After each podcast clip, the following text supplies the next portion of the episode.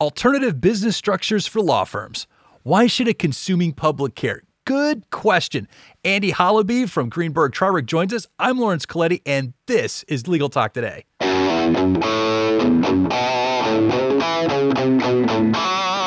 All right, welcome back, listeners. Hope you're having a great day out there wherever you might be. We have a different kind of show today. We're breaking away from current events a little bit here, and we're going to be discussing this this new ownership structure for law firms and how that could potentially change some things about legal representation in the future. So, if you're in law interested in law or may at some point become a client, this episode will be useful to you. But before we get into it, we need to thank our sponsor for their generous support, Nota. Nota is powered by M&T Bank because you went to law school to be a lawyer, not an accountant. How true. Take advantage of Nota, a no-cost IOLTA management tool that helps solo and small law firms track client funds down to the penny. That's down to the penny. Visit trustnota.com forward slash legal to learn more. Nota spelled N-O-T-A. And of course, Terms and conditions may apply. All right, let's say hello to our guest. Welcome to the show, Andy. Hi, how are you? Doing well, doing well. It's a beautiful day out where I'm at, and I understand you you guys are having a good day too. We are here in Phoenix. Excellent, excellent. Well, uh, Andy, you know, before we get into our topic here, you know, uh, you, I know you're a uh, shareholder at Greenberg Traurig, but you have experience specific to what we're talking about today. So, you know, tell us about your work that you've done in professional responsibility and ethics. Well, sure. So, so thank you, Lawrence. It's great to be with you. I I have been practicing in this space for many years uh, at a very large law firm headquartered in Phoenix. I was the ethics chair for more than a decade. I've worked on various Supreme Court and state bar committees in the space. I teach the subject in law school, and uh, you know now counsel clients, law firms, investors, and others on the new law and things related. So it's it's really something I've been paying quite a lot of attention to. Excellent, excellent. So we've got the right guess, is what you're telling me. Well, I, I, would like to think so. okay, fair enough.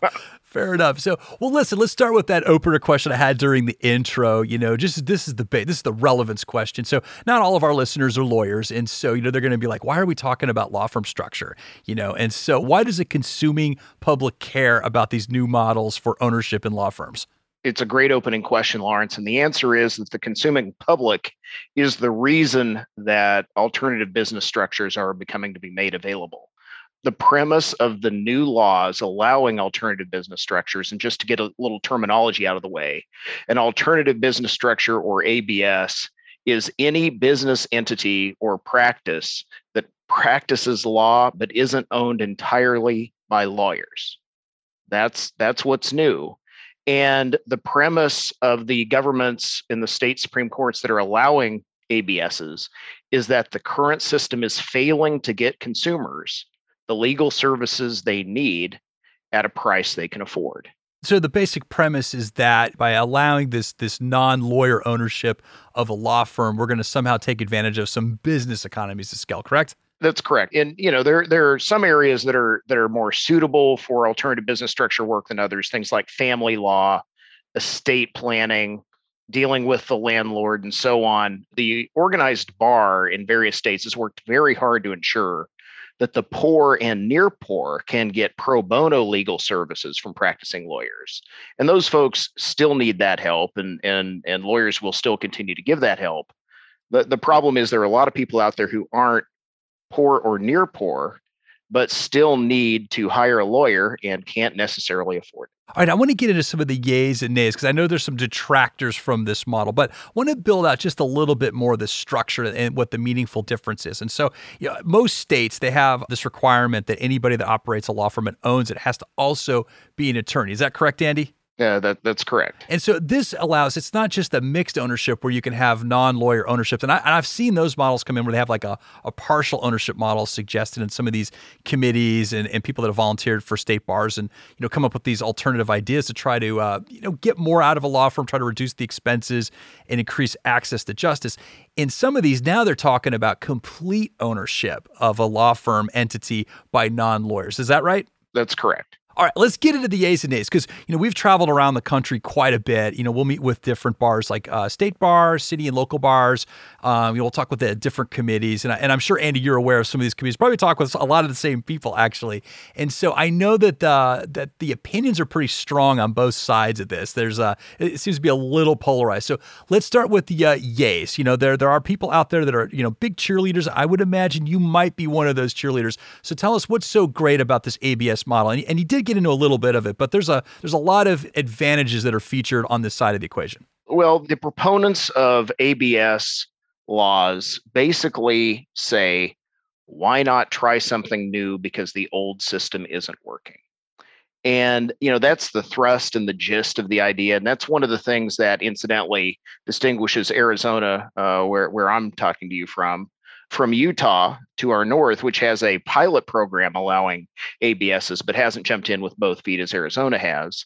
Arizona's jumped in with both feet because they reason if someone's actually going to try something new and invest in it in a major way, they need to know that the return on that investment will be there in the future. Another closely related reason that proponents advocate for ABSs is that they believe that if they can get access to investment capital, that investment capital can be used to promote innovation in the delivery of legal services, which in turn will make those services more cost effective to the persons who need them. You know, I would imagine, and I've heard this as well. When you kind of drop down those those strict restrictions between fee sharing there, and you can bring in a lot more marketing options. Is that is that also correct? Yeah, that's part of it. And actually, it's a very astute question because one of the things that's gone hand in hand in Arizona with this change to allow ABSs is a reduction in the restrictions on lawyer advertising and, and being able to take money in exchange for referring someone. So yes, it's it's basically just an exercise in opening up opportunities for investment and innovation. That's that's what the proponents would say you know, I think just you know when you apply that to other businesses, that that ability to fully market whatever business you're in definitely gives you that opportunity to scale up. So let's turn to the nays because I know there are many lawyers out there that are just firmly against this, and I have heard some of their very heated opinions shared at some of these meetings. So let's discuss some of their concerns. Sure. Well, you know, the primary concern, the, the biggest bucket in which you would hear concern articulated is the fear that non lawyer ownership would influence lawyer judgment away from client interest and in favor of personal economic interest of the practitioner or you know the non-lawyer owner. And it's interesting that the primary uh, ethics rule that most states have adopted and the aba has adopted its model rules is titled um, professional independence of the lawyer. So that's the dominant concern. There's there's you know a, a second concerned, and I'll, I'll, share a bit of history here. So, back in the early 1980s, when the current version of the model ethics rules was being debated at the ABA, a practitioner from Philadelphia who was known as a you know leading voice in the bar asked whether a, a then current proposal to allow non-lawyer ownership of law firm would allow Sears to practice law and the the reporter in, in lawyer parlance the reporter is the one who's taking the minutes and synthesizing the the debate and the proposals um, who was a very leading leading uh, you know academic in the area of legal ethics answered uh, yeah. And so you know there was something of a visceral reaction to that. The aba house of delegates voted down the proposal then and and has uh, you know on a periodic you know approximately decade by decade basis ever since just reporting, not advocating here. I, I will share one quick story if I could, and that is that you know economic interest is a fact of life for practicing lawyers in a wide variety of walks and one example i'd give you is when you have a fender bender and someone sues you you your counsel is invariably supplied by your insurance company you didn't hire them yourself and that lawyer has to deal with the insurance company who hired them even as they deal with you the client and so, you know, that is the dominant concern. It is one that is addressed in other parts of the model rules, and it's it's one that I think lawyers live with every day. Well, Andy, you know, I'm aware of uh, at least three different places that have some uh, variant of this ABS model in play. So there's there's Utah, and they're doing this this sandbox model, which I understand is good for two years. And then I guess uh, District of Columbia, DC, has uh, some kind of model in there, but it's a little more restricted than Arizona. Are there other areas? And then, if you wouldn't mind, just kind of filling in the differences between Utah, Arizona, DC. Sure. The the primary uh, difference with DC is that, and it, it's allowed it's allowed ABSs for more than 25 years, but the sole purpose of an ABS in DC has to be providing legal services. Whereas, as we're seeing in Arizona and Utah, businesses are coming in that are offering a mix of services and not just legal. The primary differences Utah from Arizona are twofold. One, you know, as you mentioned, Utah is a pilot program, so the regulatory authorities there have to grant on an application by application basis whether someone can participate, and that will only last for two years unless something changes. Now, what happens after that? Like, so if if you've got this firm out there, and, and I think there's one called Law on Call out there right now that's in operation, and so after two years, like let's say you've got this great relationship with this this law firm that you call up and you get some advice from from time to time, and you work with them in a way that's comfortable for you. After two years, is that law firm gone in Utah? Well, that that's that's the question. Uh, you know, one one might speculate that Utah is going to find the program a success and turn the pilot program into a program that will continue but yeah, that's what would happen, and that's why again Arizona elected to not adopt a pilot program, but to just change its rules to allow these. Now, admittedly, I'm a little on the fence with this, you know, and I definitely see the business wisdom of this, uh, pulling in more capital resources and uh, being able to take advantage of more economies of scale. And, uh, you know, when you have more options for revenue, it can definitely lend towards, you know, basically passing on savings that you get over sort of volume based discounts and volume based uh, ways of doing business. So I, I'm you know intrinsically aware of the advantages there, but I'm still kind of on the fence. I think the conflicts of interest part worries me a little bit, and this is where I get an earful from uh, both sides of this because I'm on the fence, and then I have friends that'll argue on one side or the other, they're trying to get me to agree with them, and so this is the one that causes me some pause. Now I, I can be won over. I'm not against it, but I'm not all for it. The conflicts of interest does bother me, and so you know if you're a lawyer and you're at one of these firms that's owned by uh, non-lawyers, you know you've got a professional responsibility as as you're very aware to manage in your best judgment what's going on with your client and to pursue all legal avenues as your client wishes to within the constructs of the law and the representation that you signed on for. Now, bosses, as we all know, uh, could put on some pressure there. And so, what are these structures doing to kind of avoid that conflict of interest there, you know, uh, getting in the way of that lawyer's judgment that worked for one of these companies? So in Arizona, one of the things to keep in mind is that the application process to get an ABS license is very like the process to pass character and fitness for an individual bar applicant. So you don't get a license unless your organization establishes that it has the equivalent of character and fitness to attend to those things. Number two, in Arizona, you have to designate a compliance lawyer, and that's a term of art in the regulation that and that individual has to attend to and see to the ethical compliance of the organization including its lawyering components.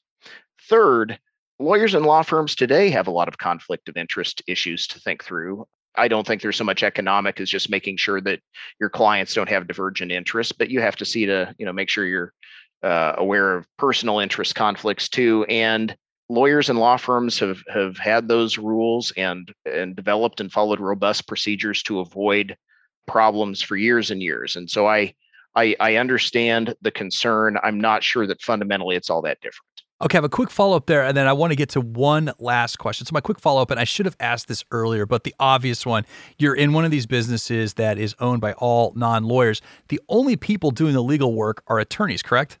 As you've set it up, yes. Okay, perfect, perfect. So, last question for you. This is the full faith and credit question. And so, these ABS models are not recognized by the majority of states currently. And so, if you have one of those type firms uh, coming across state lines to represent client interest over there because of a contract that was signed, you know the applicable law. Let's say it's in state of California or, or some other place, um, and you're you're out. Of, let's say you're out of uh, Arizona and you're going into a state that doesn't allow it. Will that state recognize the validity of that firm? Now, granted, you got attorneys doing the work, but it's a firm that, if it was in their state, would not be recognized. So, are they given full faith and credit as a law firm in other states? Well, I, I don't have any reason to think that legal work done by an ABS lawyer in one state isn't going to be recognized as valid legal work in another state. That now, granted, the laws governing which state's rules govern a particular lawyer's conduct and indeed where that lawyer is practicing law are incredibly complex and evolving, especially because thanks to advances in technology, not even to mention the pandemic, more lawyers are working remotely than ever before. But I just wrap up, Lawrence, by saying, you know, these are times of change and tumult in the profession. And I think that we just have to sort of acknowledge that things are evolving so rapidly and in so many dimensions that we just have to, you know, keep an open mind and, and take the issues as they come. Well, Andy, thank you so much for joining us today. I really appreciate it. It's been a great pleasure. And thank you, listeners, for tuning in. If you like this show, please give it a favorable rating in your favorite podcasting app. And one more thank you to our sponsor, Nota. You can find them at trustnota.com forward slash legal. That's Nota spelled N O T A. And last but not least, thank you to our team producer, Molly McDonough, and our LTN crew for being awesome. This has been Legal Talk today. I'm Lawrence Glenny. Have a great day, everybody.